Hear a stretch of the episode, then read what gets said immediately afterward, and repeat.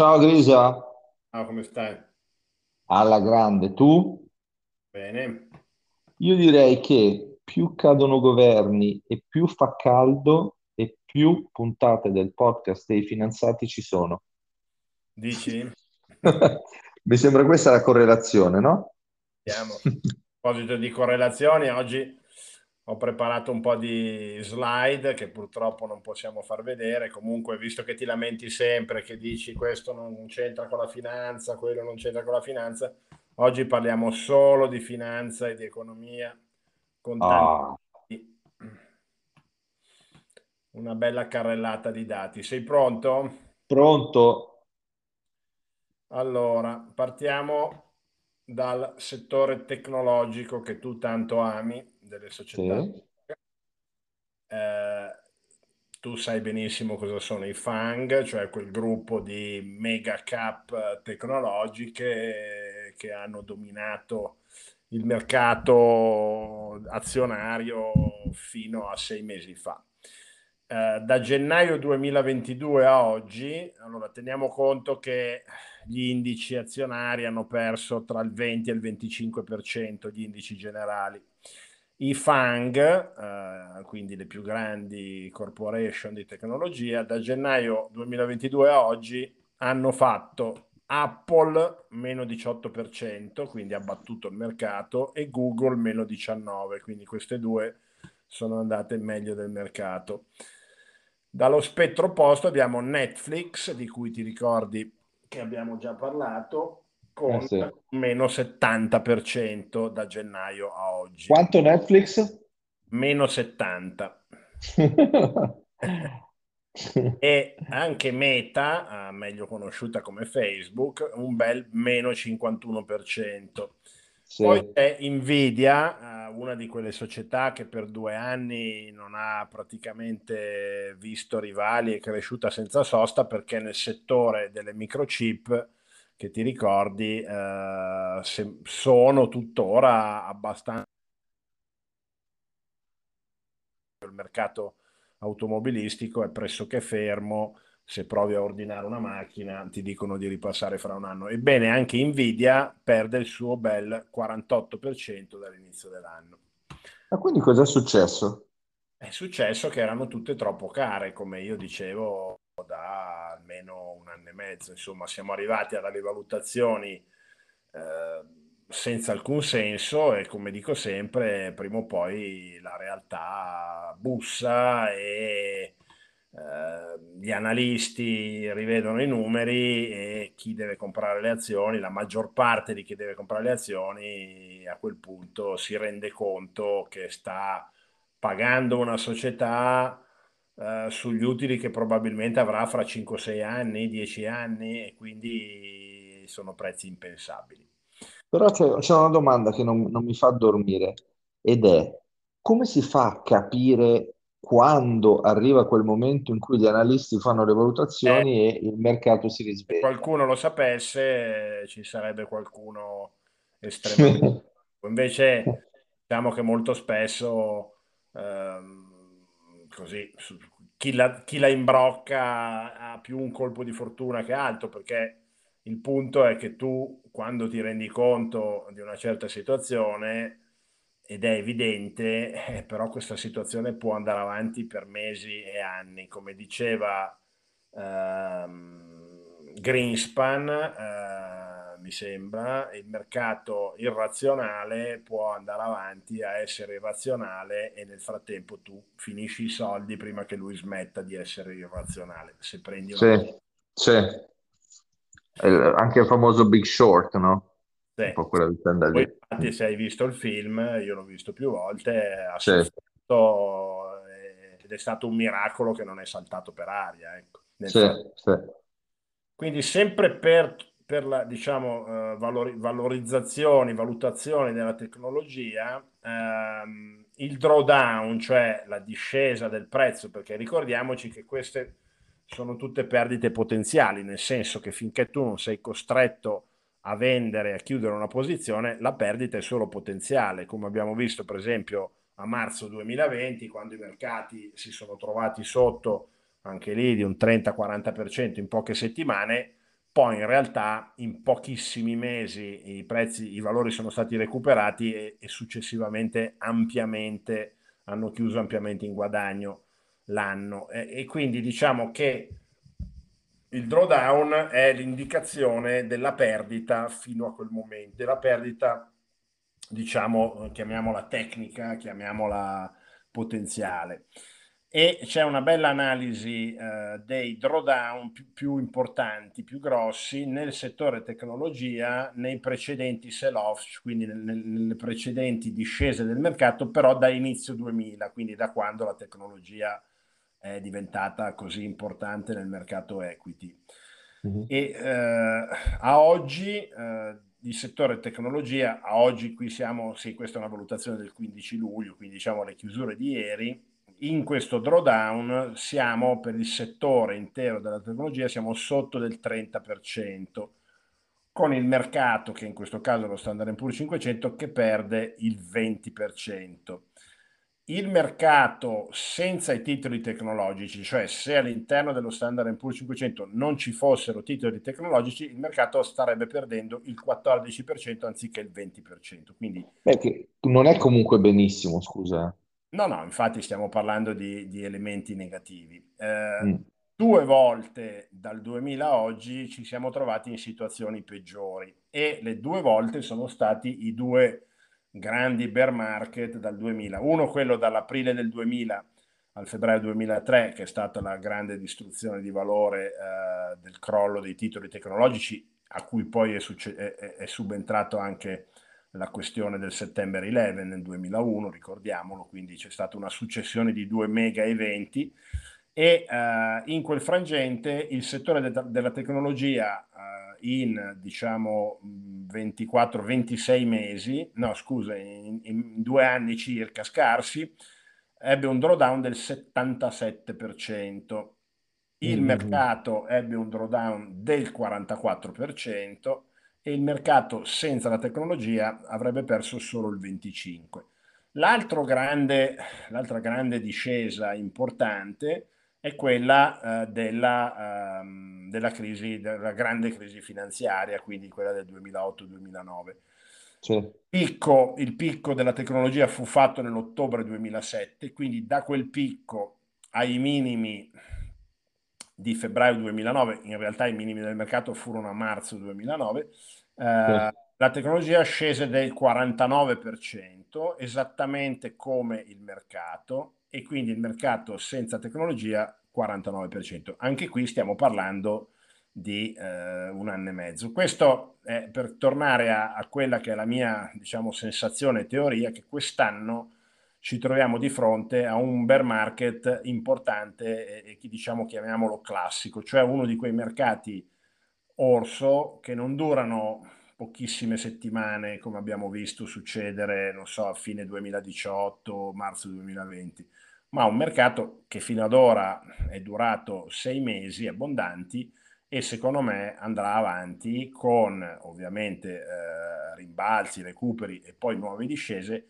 almeno per un anno se non per un anno e mezzo che è diciamo la durata standard dei, dei bear market importanti. Quindi le perdite attuali eh, potrebbero in realtà diventare molto più consistenti se il mercato bear dovesse durare così tanto. Ok, perché io sto ho davanti il grafico dell'S&P 500 Eh, e vedo che l'apice dell'S&P l'abbiamo avuto proprio a fine dicembre 21 eh, sì. E da lì è cominciato un po' la presa a male. Eh, mentre i titoli, quelli più gassosi, diciamo, quelli che comprava la nostra Katie Wood hanno fatto picco a mm. febbraio 2021, quindi ampiamente prima. E infatti le perdite su quelli sono estremamente più corposi, sia perché il loro bear market dura da più tempo, sia perché ovviamente avevano molta più schiuma addosso. Uh, un altro elemento interessante. Quindi, scusa, per chiudere il punto, lo trovo molto interessante. Tu ipotizzi sulla base dei due bear market precedenti che hanno avuto una durata di circa un anno due, e mezzo. poi possiamo andare indietro anche a quello degli anni 30. Comunque diciamo che quando i bear market sono importanti non durano poche settimane. Qui siamo a 6, quasi 7 mesi. Secondo me, ripeto, tra alti e bassi, andremo, andremo a vedere un bear market probabilmente di almeno un anno, un anno e mezzo. Ok, bene, quindi se ne parla inizio 23, dai, così. Sì, poi è chiaro che pro- ci potrebbe essere il classico Christmas rally di fine anno dove i fondi cercano di recuperare le perdite perché loro poi, eh, come sai, i gestori sono pagati eh, sulla performance che portano a casa. Però Certo, diciamo che viste le statistiche precedenti, eh, dove dall'inizio dell'anno oggi noi siamo già alla più grossa perdita mai avuta, cioè quando le discese sono iniziate dal primo gennaio, eh, mai nella storia lo Standard Poor's a oggi, quindi a luglio, era sceso così tanto. Era, era la seconda, pe- la seconda, eh, secondo drawdown fino a qualche settimana fa, adesso è il primo drawdown. In tutti gli altri drawdown iniziati eh, dall'inizio dell'anno, il mercato nella seconda parte dell'anno aveva recuperato senza però mai riuscire a chiudere in parità. Quindi mh, in una delle discese peggiori che era nel- nella crisi del 29, ehm, aveva recuperato da un meno 30% a un certo punto, ha chiuso a meno 14, ecco, quindi un recupero, ma è impensabile, molto difficile secondo me, viste le statistiche, diciamo, che il 2022 possa chiudersi in maniera positiva, anche perché, come abbiamo detto tante volte, siamo di fronte comunque a situazioni eh, oggettive complesse, no? dal, dal rialzo dei tassi, l'inflazione, quindi non sono situazioni certo. che si risolvono eh, in poche settimane semplicemente perché la Fed butta liquidità nel mercato come ha fatto in precedenza, anche perché Non lo sta più facendo. Sembra molto improbabile che la Fed possa cambiare idea se questa inflazione, ricordiamo che il dato che è uscito eh, l'altro ieri ha mostrato un'inflazione del 9.1% negli Stati Uniti, quindi ancora in crescita rispetto alla, alla lettura precedente che era dell'8.6.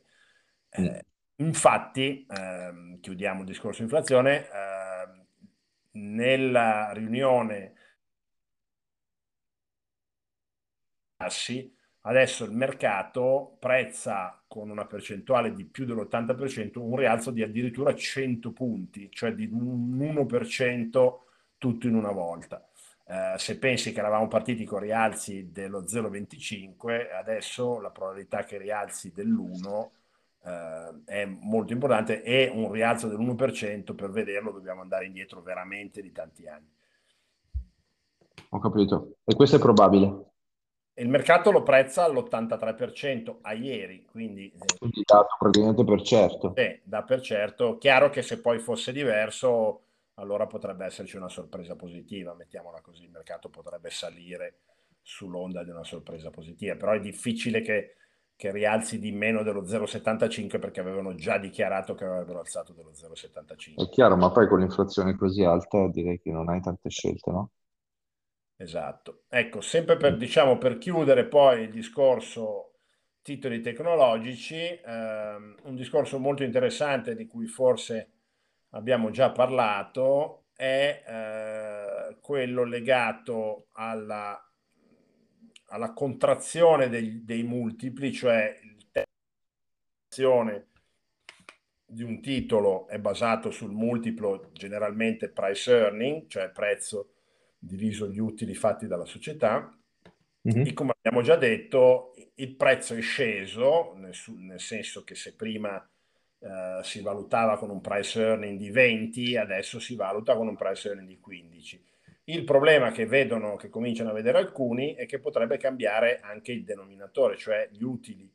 E eh, se gli utili dovessero cominciare a uscire negativi, abbiamo visto ieri gli utili di JP Morgan, è una banca, non è un titolo tecnologico, ma sono scesi del 28% rispetto alle aspettative, cioè hanno fatto un meno 28% rispetto alle aspettative. Quindi se dovesse diminuire la crescita degli utili eh, per le società in generale e per le tecnologiche in particolare, potremmo vedere un'ulteriore riduzione dei prezzi. Tanto per fare anche qui due numeri, nel primo semestre eh, del 2001 abbiamo eh, Apple che è cresciuta eh, del 9%, cioè gli utili di Apple sono cresciuti del 9% a fronte di una discesa del 23%, quindi qui siamo al 30 giugno, eh, e eh, di un'espansione dei mutui che è stata del meno, de, de, de, dei multipli che è stata del meno 29%. Um, Nvidia, per esempio, il titolo di cui abbiamo parlato prima. Quindi tre... cosa vuol dire questo, scusa, su Apple?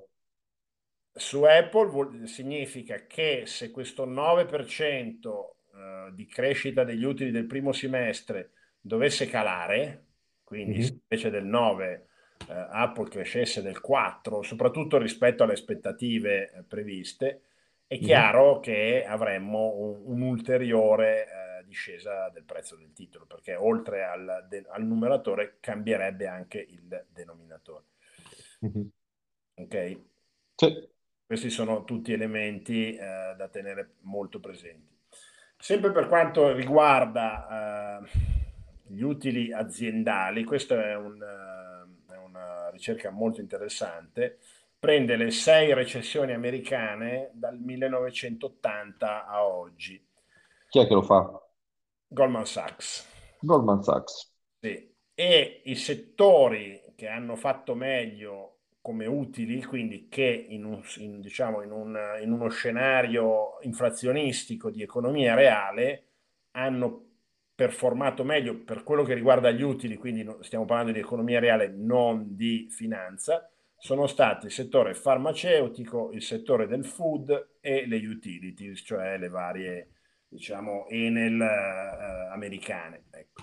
Mm-hmm. Da tenere presente che in un scenario inflazionistico, se l'inflazione non dovesse mollare o comunque mollasse poco e durasse eh, per anni, questi sono i settori eh, su cui investire per quello che riguarda l'azionario. Quindi abbiamo detto farma, food, food e qual è il terzo? Utilities, utilities che danno ah, anche... Sì. E quindi eh, anche quello è, diciamo... Eh, perché di fatto stiamo parlando di beni primari, siamo sempre lì. Stiamo parlando sia di beni primari sia di settori sì, che res- diciamo che resistono meglio all'inflazione. Tieni conto eh sì. che qui stiamo parlando di utili e non necessariamente poi i prezzi di borsa uh, possono essere positivi, potrebbe, ma certo. comunque farebbero meglio, del, farebbero meglio del mercato, ecco, mettiamola così. Se tu devi per forza investire in equity, investi in questi settori.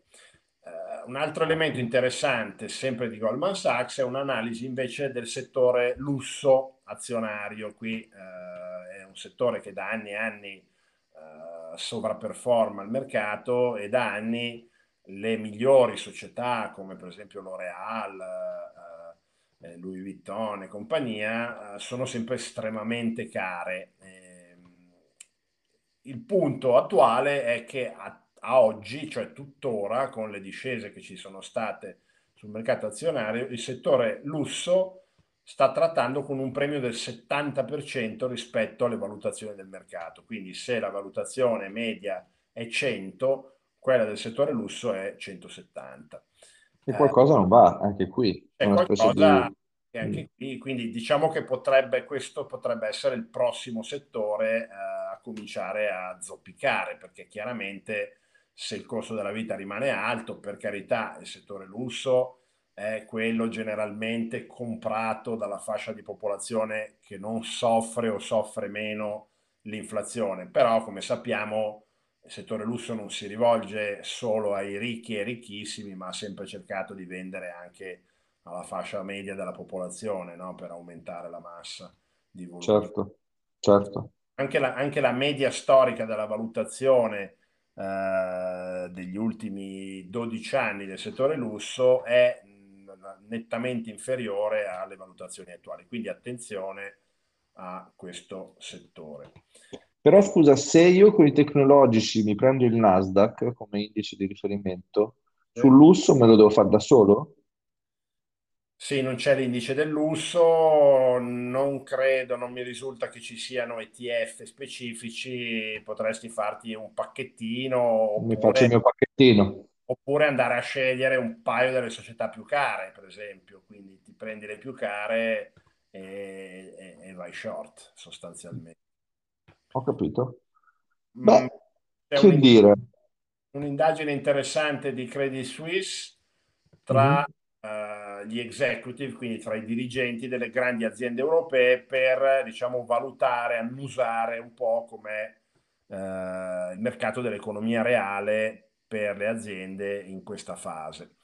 E um, i margini sono sotto pressione, quindi diciamo il, i, margini da cui ricavano i profitti le aziende sono sotto pressione a causa dei costi dell'energia, cui sappiamo ormai tutto perché ne abbiamo parlato tante volte. Vita, morte e miracoli. I costi del lavoro, che in America sono molto più elevati, c'è un'inflazione anche da salari, in Europa molto meno, ma comunque anche in Europa in parte comincia a esserci scarsità eh, di manodopera e quindi aumento di costo del lavoro e ovviamente con la crescita dei, dei, rendimenti, perché anche in Europa comunque i rendimenti sono già saliti, anche se i tassi ancora poco o nulla, aumento dei costi di finanziamento, quindi tutta la parte finanziaria di debito, finanziamenti, fili di cassa, eccetera, eccetera, ha avuto un rialzo che porta a una pressione sui margini.